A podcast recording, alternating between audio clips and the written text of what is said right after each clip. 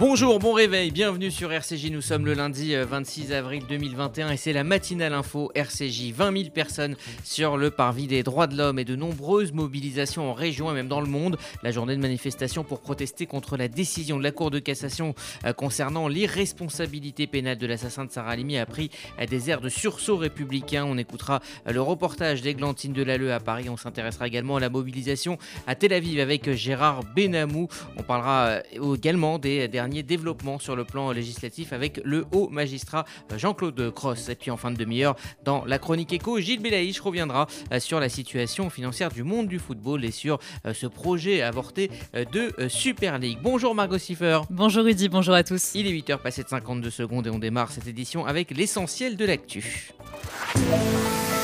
La matinale info, Rudy Saada. On va très largement en parler tout au long de cette édition, partout en France, mais aussi à Tel Aviv, à New York, à Rome, à Strasbourg. Des rassemblements ont eu lieu hier en hommage à Sarah Halimi. 26 000 personnes, dont 20 000 à Paris, se sont euh, rassemblées euh, hier. Elles protestaient contre l'absence de procès du meurtrier de Sarah euh, Halimi. La Cour de cassation l'a en effet jugé pénalement irresponsable. Il aurait été, selon elle, en proie à une bouffée délirante après avoir consommé des stupéfiants. La maire de Paris, Anne Hidalgo, était présente lors de ce rassemblement elle a notamment annoncé qu'une rue parisienne portera le nom de Sarah euh, Halimi par ailleurs.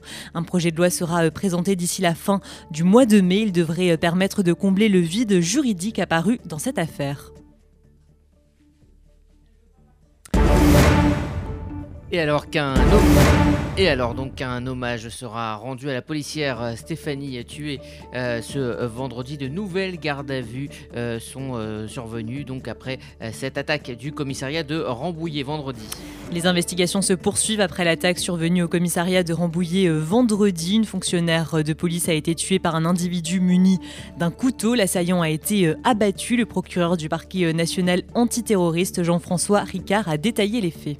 Selon deux témoins, l'agresseur avait effectué peu avant de passer à l'acte des allées et venues devant le bâtiment et il avait crié à Allahu Akbar alors qu'il poignardait la victime.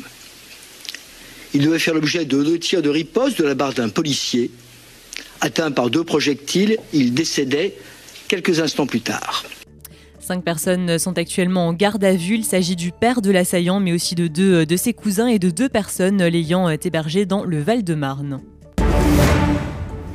Sur le plan de la lutte contre le coronavirus, l'exécutif retient son souffle avec euh, le retour d'une partie des élèves ce matin à l'école. Après trois semaines passées à la maison, les élèves de maternelle et de primaire s'apprêtent aujourd'hui à reprendre le chemin de l'école. Le protocole sanitaire sera toutefois très strict. Les classes seront fermées dès le premier cas de contamination. 400 000 tests salivaires seront euh, également euh, déployés.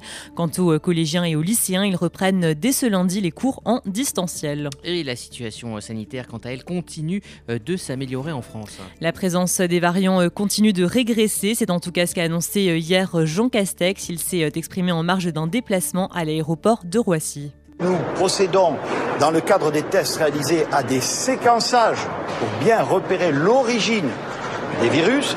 Je constate, et il faut absolument tenir cette ligne, que les variants, notamment brésiliens et sud-africains, non seulement sont très peu nombreux sur le territoire national, mais ont même tendance ces dernières semaines à régresser. Il est impératif de tenir cette ligne en parallèle du développement et du déploiement de la vaccination, car c'est là que se situe euh, le chemin vers la sortie de cette crise sanitaire. Je vous remercie.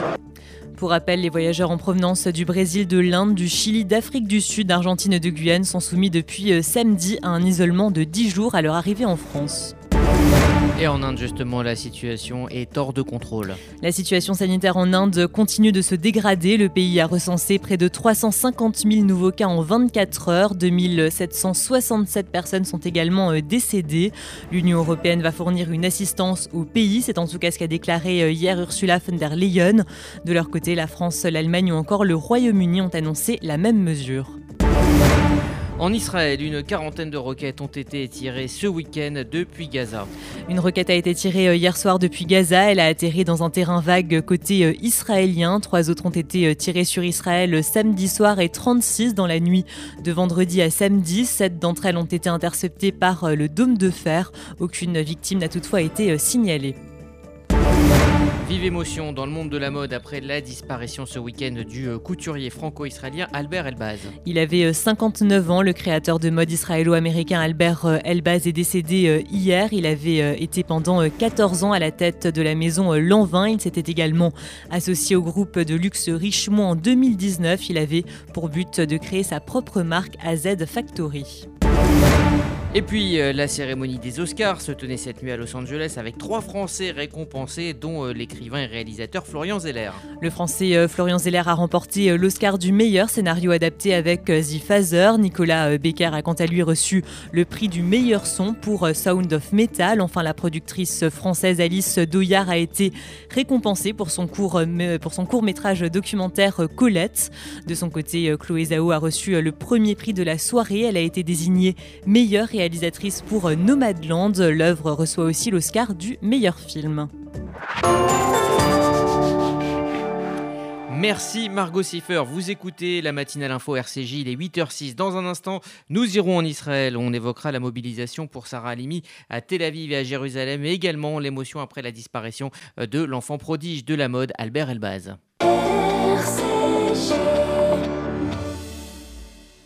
Il y a des salles de bain qui font vraiment rêver. Bain et déco. Il y a des cuisines où l'on se prendrait volontiers pour un chef étoilé. Bain et déco. Et si c'était le moment de changer Nos architectes et artisans qualifiés Bain et déco conçoivent et réalisent votre projet de A à Z. Des produits avant-gardistes, des marques prestigieuses et un vrai savoir-faire. Pour une seule ambition, l'exception. Bain et déco, deux showrooms de plus de 500 mètres carrés à Paris 11e et Boulogne-Billancourt. Et venez découvrir notre nouveau showroom, 212 boulevard Saint-Germain, Paris 7e. Bain et vous avez un projet d'Alia? Montez en Israël dans les meilleures conditions avec le Keren Layedidout. Le Keren Layedidout répond à toutes vos questions sur l'Alia et vous accompagne en Israël les six premiers mois. Aide financière, emploi, éducation et suivi de votre intégration. Toutes nos aides viennent en plus des aides gouvernementales. Alors n'hésitez pas, faites votre Alia avec le Keren Layedidout. Keren Layedidout 01 83 80 95 55 et yedidout.org.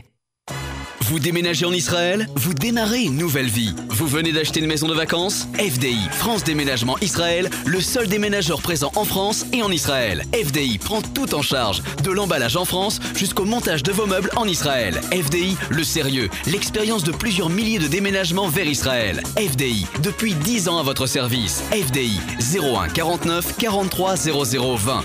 01 49 43 00 20. Vous êtes unique. Vos préférences sont uniques. Votre mode de vie est unique. Pourquoi vos vacances seraient-elles banales? Azaya est le premier et seul acteur du voyage de luxe cachère. Rien n'est impossible pour vous. Le monde est votre terrain de jeu. Explorez-le sans le moindre compromis. Choisissez le luxe pour vos prochaines vacances cachères. Choisissez Azaya. Au-delà des standards, www.azaya.co. Ariel Wiesman, parrain du MDA France. Chers amis, vous êtes assujettis à l'impôt sur la fortune immobilière. Mais votre humanité la plus fondamentale exige de vous d'être aussi au service des autres. En vous engageant aux côtés des secouristes du Magen David Adom, vous faites le choix d'investir dans le bien le plus précieux, la vie. Grâce à votre don IFI, nous pouvons offrir à nos volontaires le matériel indispensable à leur mission quotidienne. Votre don IFI au MDA, c'est la certitude d'investir dans une mission bienfaitrice et universelle. En partenariat avec la Fondation France-Israël, MDA France, 01 43 87 49 02. On l'évoquait euh, il y a un instant dans le journal, la situation sanitaire est catastrophique en Inde qui comptabilise près de 3000 morts par jour. Bonjour Gérard Benamou. Bonjour Rudy, bonjour à tous. Vous êtes notre correspondant permanent en Israël. Israël qui a donc euh, décidé, comme de nombreux pays, euh, d'apporter son aide en urgence à l'Inde. Oui, l'Inde est un pays, on le sait, cher aux Israéliens. Nombre de jeunes en font leur destination après leur service militaire. L'Inde, c'est aussi un pays qui entretient des relations étroites de coopération avec Israël. Le Premier ministre Narendra Modi, aujourd'hui contesté dans son pays, et Netanyahou ont souvent évoqué dans le passé récent l'intérêt que porte la plus grande démocratie du monde à un dialogue mutuel avec Israël. Aujourd'hui, l'Inde traverse une période terrible. On note, vous l'avez dit, 350 000 nouveaux cas de contamination au Covid enregistrés dimanche, conséquence de la circulation d'un nouveau variant très contagieux, selon les médias israéliens. Le système de santé s'écroule dramatiquement sous le flot des malades qui font face à un manque de lits d'hôpitaux, de réserves d'oxygène et de médicaments vitaux, une situation qui impose d'énormes précautions en cas d'intervention sur le terrain. Israël aussi évalue les possibilités d'aide à apporter et dans quelle ampleur. Les responsables israéliens du ministère des Affaires étrangères ont discuté très sérieusement de la question hier, mais n'ont pas encore fait connaître leur décision. Par ailleurs, l'Union européenne met en commun ses ressources pour répondre rapidement à la demande d'assistance de l'Inde via le mécanisme de protection civile de l'Union européenne. Il avait 59 euh, ans, l'enfant chéri de la création de mode en Israël. Albert Elbaz est donc euh, décédé euh, du Covid samedi à l'hôpital américain de Paris. C'était un héros pour de très nombreux jeunes ici qui souhaitaient, comme lui, découvrir le monde de la création et y laisser leur empreinte. Albert Elbaz était une personnalité pleine d'humour, d'une grande gentillesse et générosité. Il aidait des jeunes étudiants à faire des stages chez les couturiers de renom. Fidèle de l'école de la mode Shenkar à Ramat Gan, près de Tel Aviv, où il avait obtenu son diplôme, ce Woody Allen de la mode, comme on aimait à l'appeler, avec son nœud papillon, était devenu l'enfant chéri du pays qui prouvait qu'on pouvait tracer son destin, naître loin de la réputation de Paris à Casablanca, au Maroc, grandir à Tel Aviv et faire une carrière prestigieuse et enviée dans les temples de la mode dans les grandes capitales. Au milieu des années 90, il entamait une fulgurante ascension sollicité par Ralph Toledano, alors président de Guy Laroche, pour rajeunir l'image de la maison fondée en 57. La même année, il était promu chevalier de la Légion d'honneur. Un an plus tard, appelé par Pierre Berger pour reprendre la direction artistique durant trois ans de la ligne de prêt-à-porter féminin Saint-Laurent Rive Gauche, il remplace Christina Ortiz à la direction artistique de Lanvin. Il aimait dire les femmes sont plus indépendantes, elles osent davantage, elles ne dépendent pas de leur mari qui leur donne un chèque pour s'acheter une robe, elles, elles ne dépendent pas non plus d'un styliste. Un vêtement doit les accompagner, elles ont envie de bouger et de vivre avec. Albert Elbaz habillait avec la même simplicité toutes les femmes, y compris les stars, qui lui étaient fidèles. Aussi, sa carrière prestigieuse et intelligente ne peut être résumée en quelques lignes. Il laisse à Tel Aviv une famille très aimante dont il était très proche et de très nombreux amis. Et puis on va évoquer dans un instant la mobilisation partout en France pour euh, Sarah Halimi, mais mobilisation également en Israël. En effet, des centaines d'Israéliens s'étaient rassemblés hier après-midi à Tel Aviv devant l'ambassade de France, gagnant très largement sur le haut de la promenade, surplombant la plage. La tristesse, la colère et l'appel à la justice pour une révision du verdict incompréhensible dominaient les interventions. L'ambassadeur de France, Danny Danone, a pris la parole. Nous avons évoqué des changements possibles de la loi, comme vous le savez. Poursuivant le président de la République, poursuivant, le président de la République souhaite changer la loi. La nouvelle loi qui comble un vide juridique sera présentée d'ici la fin du mois de mai. Danny Danone a également précisé Nous avons évoqué toutes les procédures policières et judiciaires et elles laissent un goût plus qu'amer à beaucoup de ceux qui se sentent concernés par cette tragédie a reconnu l'ambassadeur Danny Danone. Gérard Benamou en direct de Tel Aviv pour RCJ. Merci euh, Gérard et on va revenir dans un instant sur la mobilisation euh, du euh, Trocadéro dans un instant. Donc on évoquera également avec notre invité le haut magistrat Jean-Claude Cross les derniers développements. Le garde des Sceaux Éric Dupont-Moretti a annoncé hier un projet de loi sur les responsabilités pénales qui sera donc d'ici fin mai en Conseil des ministres. RCJ. Vous faites votre alia. Depuis 30 ans, Sonigo Déménagement Groupe Fidi s'occupe de tout. Expédition en groupage maritime et conteneurs personnalisés, assurance tout risque, véhicules, solutions de stockage pour courte et longue durée en eau dépôt ultra sécurisés. Sonigo Déménagement, agent en douane certifié Fidi et reconnu par les autorités, facilitera toutes vos démarches. Sonigo Déménagement Groupe Fidi au 01 76 54 92 92 01 76 54 92 92 ou sur le www.sonigo.com si je t'oublie, ô Jérusalem. Soutenez les réalisations du KKL de France dans le domaine de l'écologie, de l'éducation et du développement durable. Laissez votre empreinte sur la terre d'Israël en versant votre IFI avant la date limite de l'établissement de votre déclaration d'impôt. Contactez le KKL pour votre IFI au 01 42 86 88 88. 01 42 86 88 88. Depuis 1950, le Fonds social juif unifié combat la pauvreté et l'exclusion et met des actions essentielles au service de la solidarité. Grâce à vos legs, donations et assurances vie, vous permettez au FSJU d'agir. Je m'appelle Daniel, j'ai 64 ans, je soutiens le FSJU depuis longtemps, mais je ne savais pas que je pouvais faire aussi un testament en sa faveur. J'ai décidé de passer le cap et laisser une partie de mon héritage au FSJU. Ce geste donne un sens à mon engagement. Pour toute information, contactez Elena Atias au 01 42 17 10 55. 01 42 17 10 55. Plus de 20 000 personnes à Paris, 6 200 en région et la mobilisation de nombreuses personnalités du monde politique, associatif, intellectuel et culturel. Tous ont crié leur colère après la décision de la Cour de cassation de ne pas reconnaître la responsabilité pénale de l'assassin de Sarah Halimi. Retour sur cette journée de mobilisation sur le parvis des droits de l'homme à Paris avec Églantine Delalleux.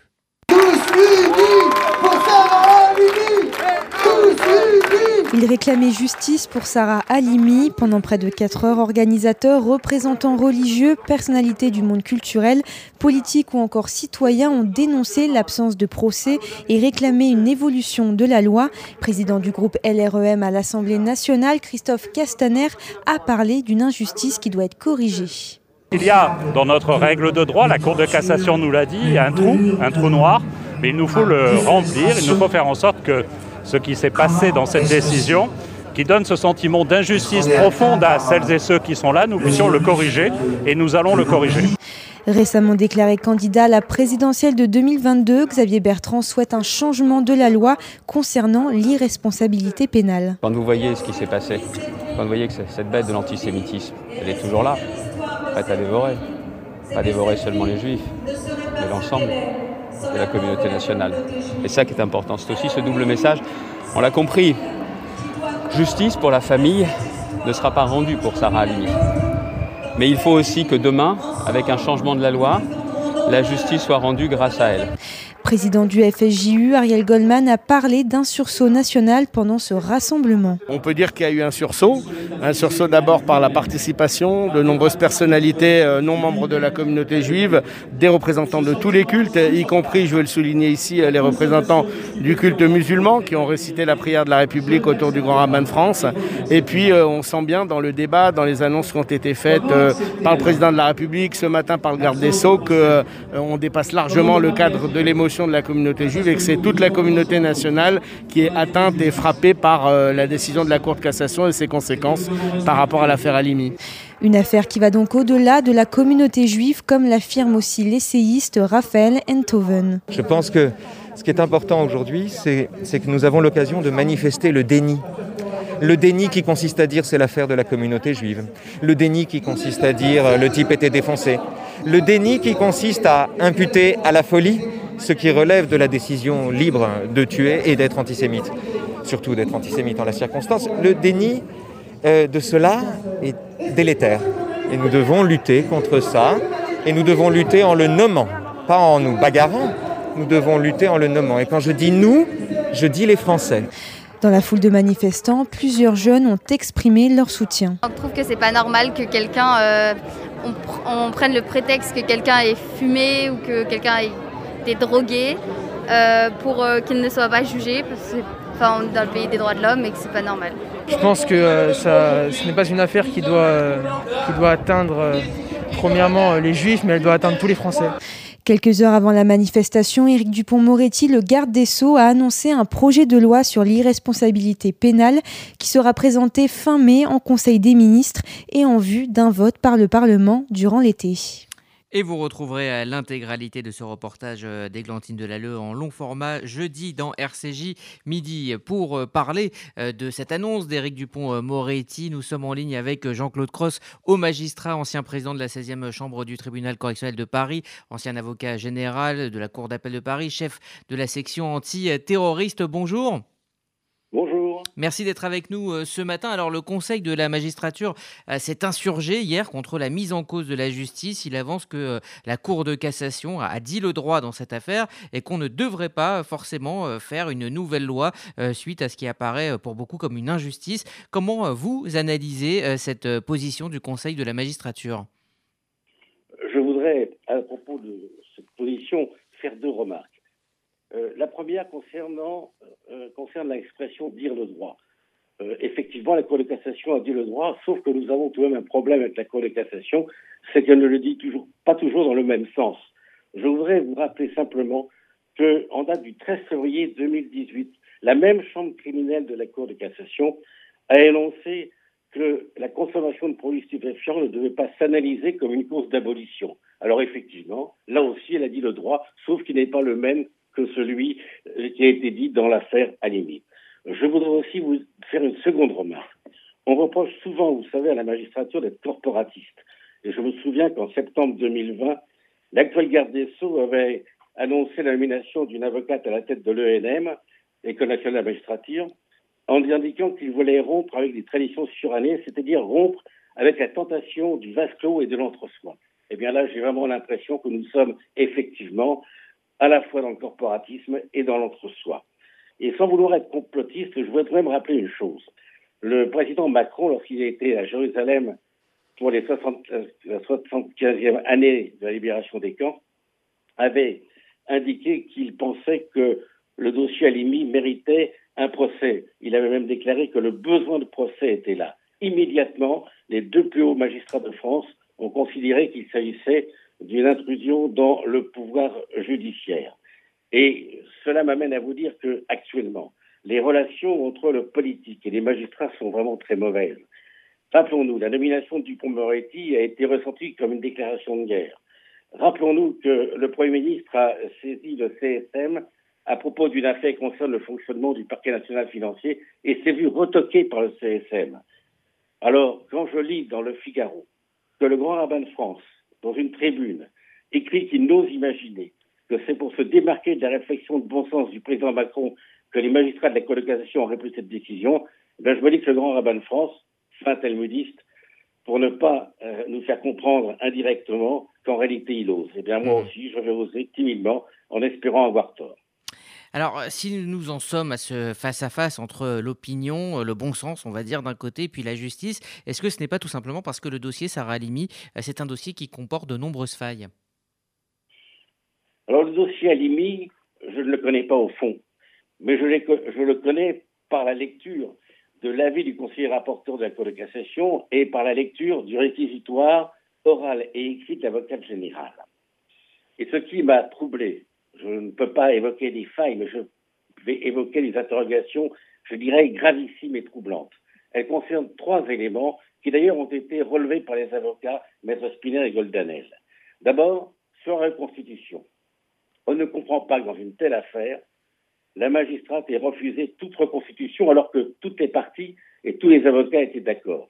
La reconstitution en matière criminelle, elle est pour ainsi dire de plein droit. Elle s'impose, même lorsque l'auteur reconnaît les faits.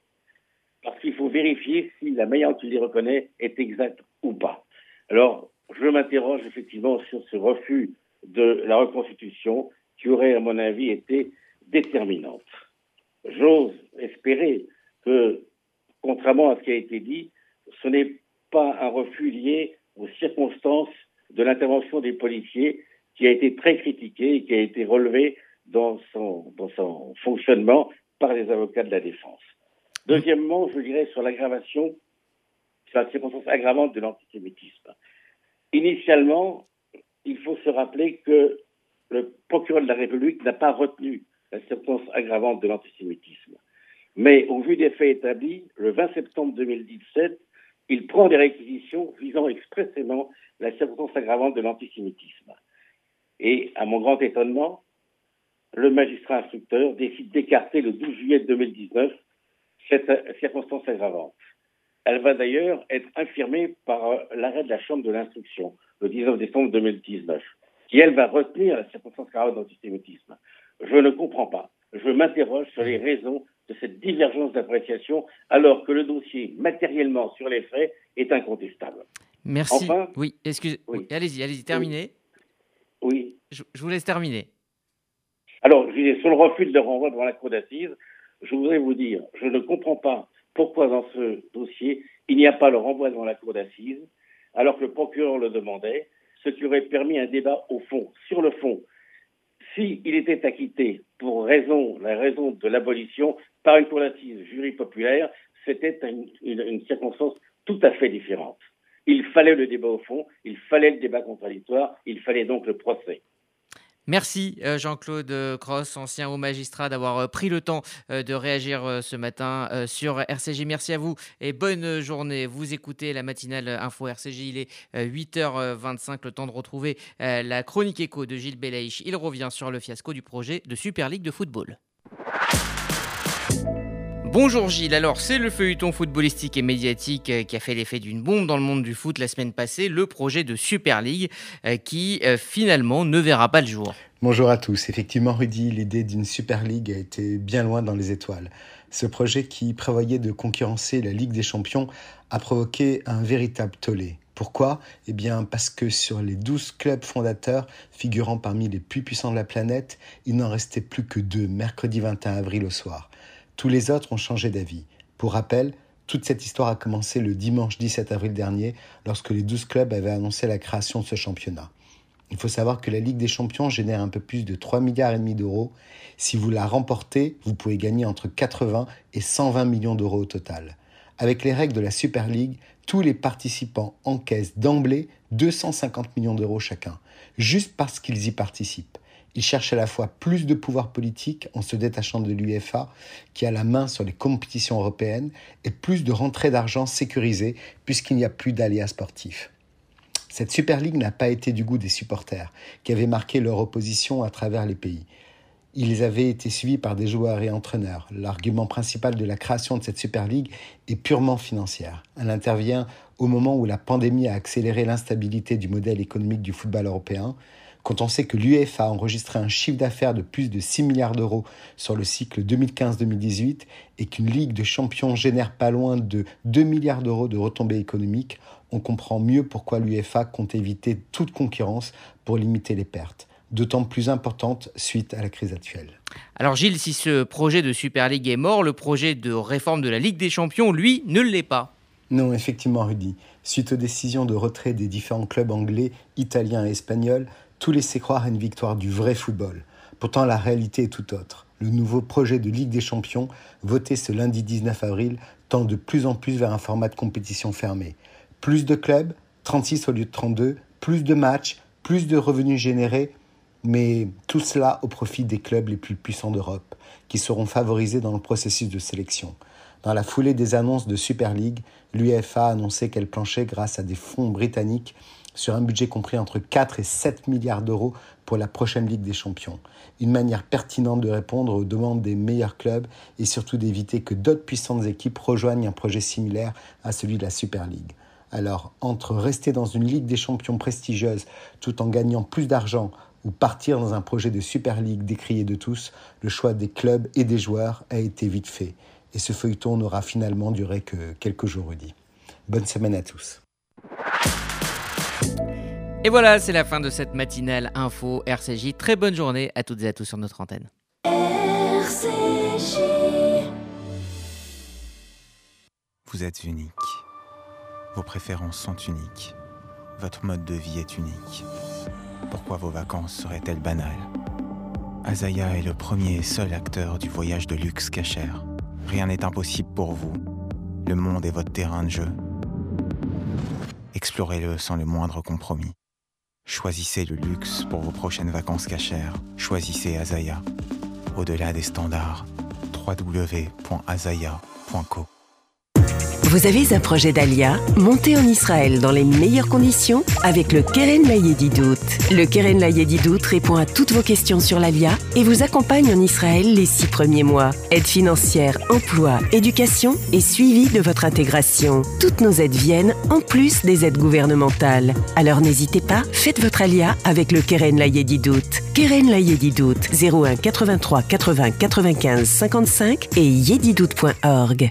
Ariel Wiesman, parrain du MDA France. Si vous êtes assujetti à l'IFI, vous avez l'opportunité de faire bénéficier de votre don les secouristes du Magen David Adom, car vous êtes conscient de n'être riche que de ce que vous donnez. Le MDA n'est pas financé par l'État d'Israël. Votre générosité est capitale pour son bon fonctionnement. Vous êtes les premiers maillons de la chaîne de la vie. En partenariat avec la Fondation France-Israël, offrez votre impôt sur la fortune immobilière IFI au MDA et bénéficiez ainsi d'une réduction de 75% sur votre impôt. MDA France, 40 rue de Liège, 75 008 Paris, 01 43 87 49 02. RC